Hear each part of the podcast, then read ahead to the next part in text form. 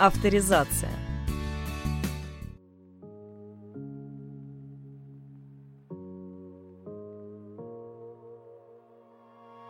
Здравствуйте, в импровизированной домашней студии Денис Лукьянов и с вами вновь рубрика «Авторизация».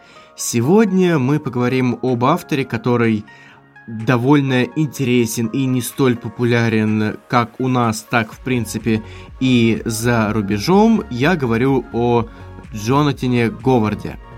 Родился Джонатан в Англии, но мы не знаем в каком году. Нигде нет почему-то этой информации, ни на его страничке в Твиттере, ни в Википедии, э, ни в одном из интервью он об этом не говорит. То есть как-то так шифруется немножко в плане своего возраста, но при этом что мы о нем знаем? Мы знаем, что в 90-е, в те самые лихие 90-е, только там, за границей, в Англии, он работал сценаристом и геймдизайнером, то есть занимался разработкой каких-то игр и, ну, с точки зрения сюжета, и придумывал, соответственно, эти сам, самые сюжеты, эти самые сюжетные ходы и все прочее, прочее. Он многократно рассказывает, что очень любит рассказы и любит малые формы, и одна большая разница в том, что для романов очень долго нужно думать над сюжетом, нужно просчитывать все наперед, наперед, наперед, а для рассказов этого делать не обязательно, то есть можно просто придумать какую-то идею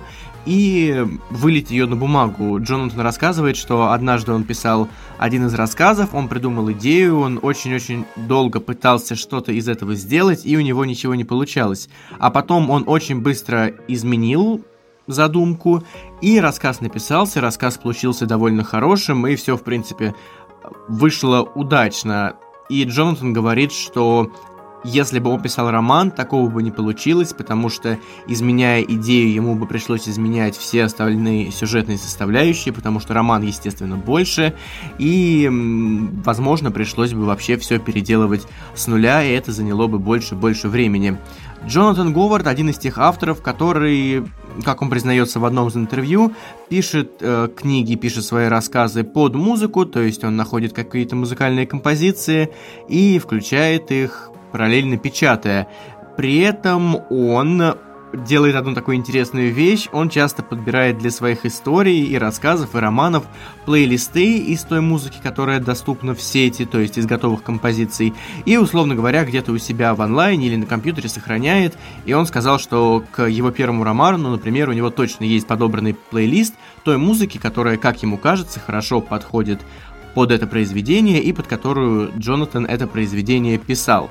Также Говард признается, что очень трепетно относится к прописанию смертей тех или иных персонажей, героев и даже, в частности, злодеев. Он пытается всегда подать эти эпизоды очень эмоционально, потому что он говорит, что смерть в принципе сложная штука, поэтому я пытаюсь как-то сложно эмоционально, ну, в том плане простым языком, но сложно эмоционально описать эти моменты, и он говорит, что не всегда любит это писать, потому что это действительно тяжело делать, тяжело из себя это выдавливать, но все-таки старается сделать эти моменты, эти эпизоды как можно более лучшими.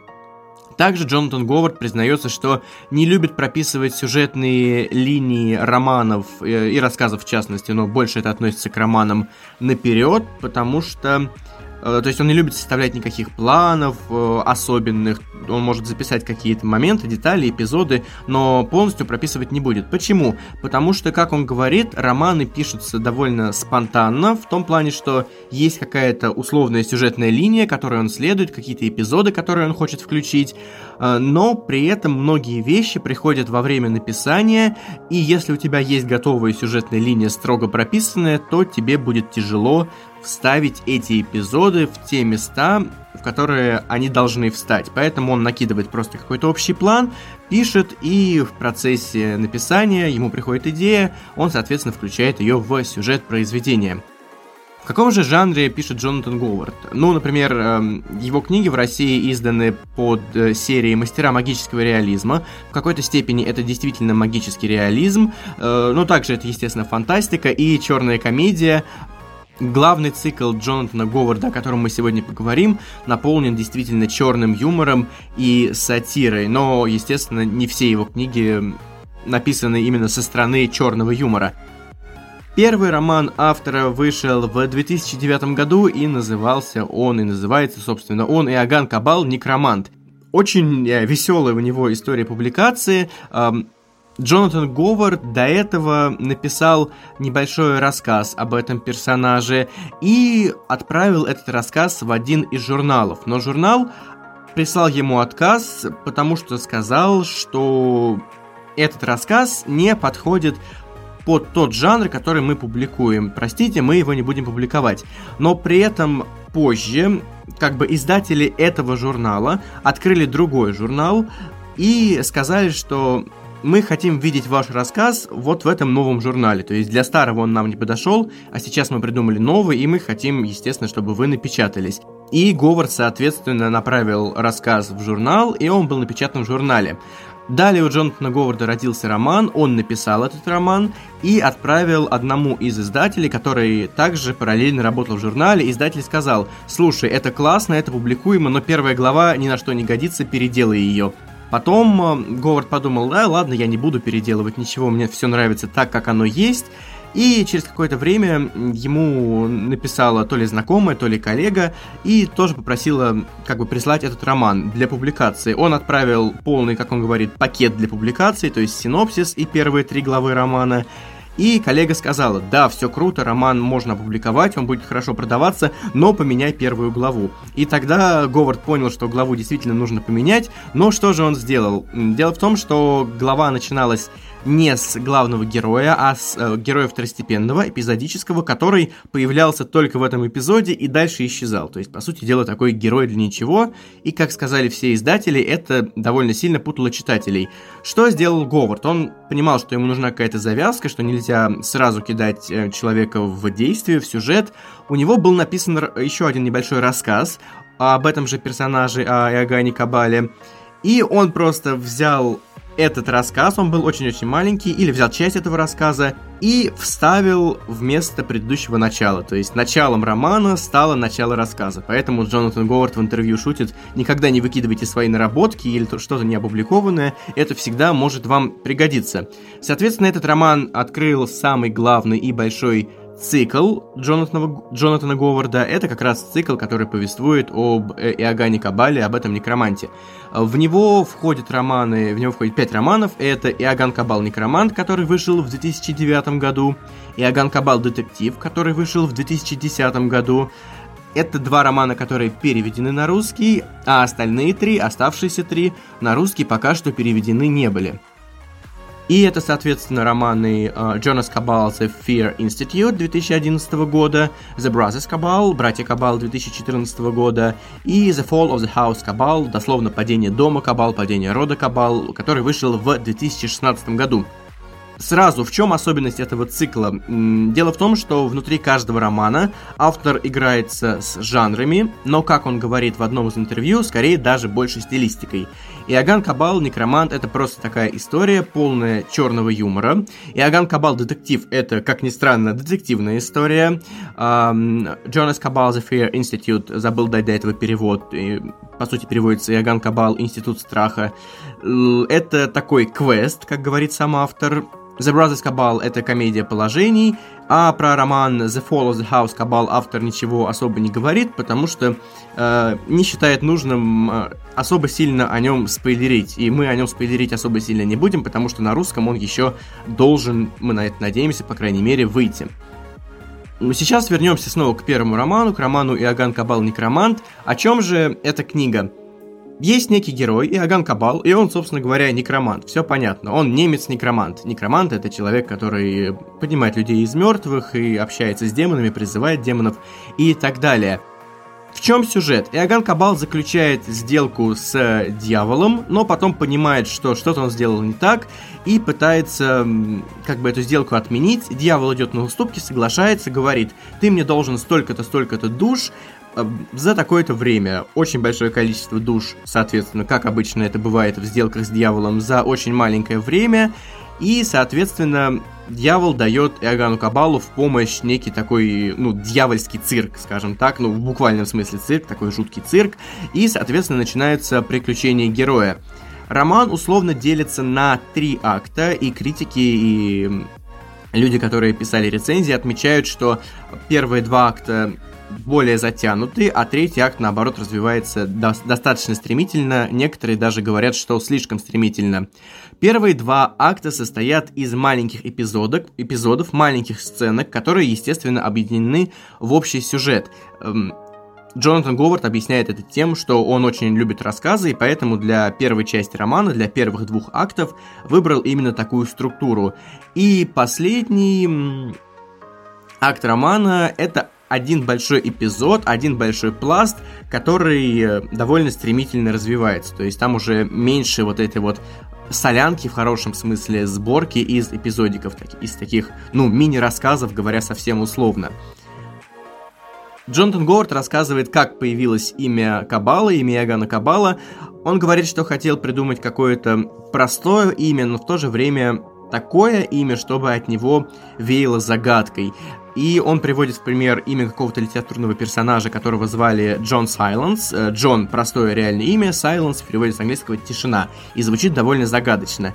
Поэтому сначала Говард думал, что Кабал будет англичанином, но потом он резко поменял свои мысли и решил сделать Кабала немцем. Он взял немецкое имя Иоганн и добавил к этому фамилию Кабал, а Кабал, сама фамилия, само слово отсылает нас к одному из тайных культов, которые говорят вроде как реально существовали, а может быть это одна большая фальсификация. В этом вся прелесть тайных культов. И именно так родилось имя Иоганна Кабала и Иоганн Кабал как герой. Вообще, Говард говорит, что Сначала всегда придумывается герой, а потом имя, и имена несут разную нагрузку. Иногда они говорящие, иногда они просто такие, потому что это звучит, как бы странно это не было, а иногда имена придумываются таким образом, чтобы они посмешили. То есть э, иногда Говард делает имена намеренно смешными. Также очень интересная часть, авторская задумка этого романа заключается в том, что Джонатан Говард хотел, чтобы книга существовала вне времени. Что это значит? Он специально не дает никакого временного периода. Он включает в произведение элементы и викторианской... Элементы, которые разбросаны от истории викторианской Англии до 1950-х годов, поэтому нельзя понять, когда произошла история, она могла произойти в любой момент. В этом-то весь шарм романа. И также именно по этой причине Джонатан Говард не дает названия реальных эм, деревень, реальных городов, реальных мест, чтобы и размазать как бы вот этот вот географический пласт, хотя все дело происходит в Англии, несмотря на то, что Кабал немец, э, но чтобы не возникало никаких таких связей с реальностью, намеренно либо имена, не имена, а названия мест не даны, либо они намеренно переделаны. Также у Джонатана Говарда есть другой цикл. Этот цикл называется «Русалка Chronicles». Он на русский не переведен. Чувствуете, звучит как-то знакомо. Да, слово «русалка» здесь употреблено в том же значении, в котором мы его привыкли видеть. Сейчас объясню почему. И пока что этот цикл состоит из двух романов, которые называются «Katya's World» и «Katya's War», и еще из одного-двух буквально рассказов. Это цикл Young Adult, то есть цикл для подростков – и почему такое странное, такое похожее на русское название? Дело в том, что события книг, события цикла происходят на вымышленной планете, которая практически полностью заполнена водой, и на этой планете, соответственно, есть люди, иммигранты, и это русские иммигранты. И поэтому они назвали эту планету русалкой. Соответственно, русалка водяное животное, и планета названа русалкой, потому что она покрыта водой. Все довольно логично. И эти романы, соответственно, повествуют нам о том, что происходит на этой планете, что происходит с этими русскими колонистами, поэтому и названия романов э, именно такие Катя's World, Катя's War, Катя тоже русское имя, русский колонист, все тут довольно складывается в одну общую мозаику. Джонатан Говард признается, что для книг Янка Далт ему некоторые сцены было писать тяжелее, и это было еще тяжелее, потому что сюда он не включал черный юмор. В особенности он говорит, без спойлеров, в одном из интервью, что в одном из романов, он даже не называет в каком, поэтому мы тоже остаемся с вами без спойлеров, была очень-очень тяжелая эмоциональная сцена. Ее было не просто тяжело писать, Говарду ее буквально не хотелось писать, но поскольку она нужна была, он все-таки ну, условно говоря, выдавил ее из себя, написал и признается, что она получилась хорошая, несмотря на то, что сцена и эмоционально тяжела, и тяжела в плане написания была. Естественно, помимо этого, у Джонатана Говарда есть множество рассказов. С рассказами, как он говорит, сложность в том, что рынок маленьких историй сейчас э, и за границей, и у нас, собственно говоря, не очень сильно развит, и очень трудно публиковать рассказы не в сети и не в отдельных журналах, поэтому чаще всего они выходят внутри сборников, либо межавторских сборников, либо сборников одного автора, и Говард говорит, что при всей его любви к рассказам их очень сложно публиковать, ими очень сложно зарабатывать на жизнь. На прощание нашей карантинной записи я бы хотел прочитать вам отрывок из романа Джонатана Говарда, из первого романа Джонатана Говарда «Иоганн Кабал. Некромант».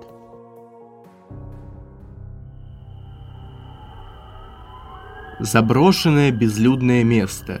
Здесь его никто не потревожит, здесь можно укрыться от любопытных взглядов. Воздух наполнял запах только что пролитой крови. Рядом лежало обезглавленное тело козленка – в правой руке человек сжимал клинок с тонким лезвием из чистой стали. Никаких других металлов с примесями при нем не было. Рукав рубашки на руке, что держала меч, он закатал до самого плеча так, что было видно бицепс. В кармане жилета, завернутая в бумагу, лежала монетка. В костре у его ног полыхали белые поленья. Звали его Иоганн Кабал, и он призывал демона. «Уариус! Алмуазин! Ариус! Мемброд!» Произносимые им нараспев имена растворялись в необычайно тихой ночи. Лишь огонь потрескивал, составляя ему компанию. «Яна! Этинатумус! Зариатинатимикс!» И далее, и далее. Иоганн втянул воздух и тяжело вздохнул. Ритуал ему порядком наскучил. В именах, которые он должен был назвать, имелся тайный смысл, как и в распеваемых им буквах. Правда, это вовсе не означало, что на Иоганна они производили впечатление или что он их одобрял. Пока он читал Великое Заклинание, его не покидала мысль. От некоторых колдунов было бы куда больше пользы, составляя они кроссфорды. Пространство деформировалось, и вот уже Иоганн стоял не один. Демон по имени Люцифу Крофакаль был чуть выше Кабала при его росте в метр восемьдесят пять. «Зри, я есть здесь!» — воскликнул демон. «Зачем звал ты меня? Зачем покой мой потревожил? Не хлещи меня долее убийственным прутом! Люцифер посмотрел на Кабала. «А где твой убийственный пруд?» «Дома оставил», — бросил Кабал. «Думал, не понадобится». «Как же ты вызвал меня без убийственного прута?» — в ужасе воскликнул Люцифук. «Ну ты же здесь, разве не так?» «Так, но ты заманил меня сюда обманным путем. У тебя нет ни шкуры козла, ни двух венков вербены, ни двух восковых свечей, изготовленных девственницами и благословленных должным образом. А камень под названием Эматиль?» «Понятия не имею, что за Эматиль. Демон, который и сам не представлял, что это был за камень, сменил тему и продолжил перечислять. Четыре гвоздя из гроба умершего ребенка. Прекрати говорить глупости. Полубутылка бренди. Не пью бренди. Да не для тебя. Есть фляжка, сказал Кабал и бросил ее Люцифугу. Демон поймал флягу и сделал глоток. Твое здоровье, Люцифуг вернул флягу. Какое-то время они разглядывали друг друга. Наконец демон заметил. «Бедлам полнейший, ты зачем вообще меня призвал?»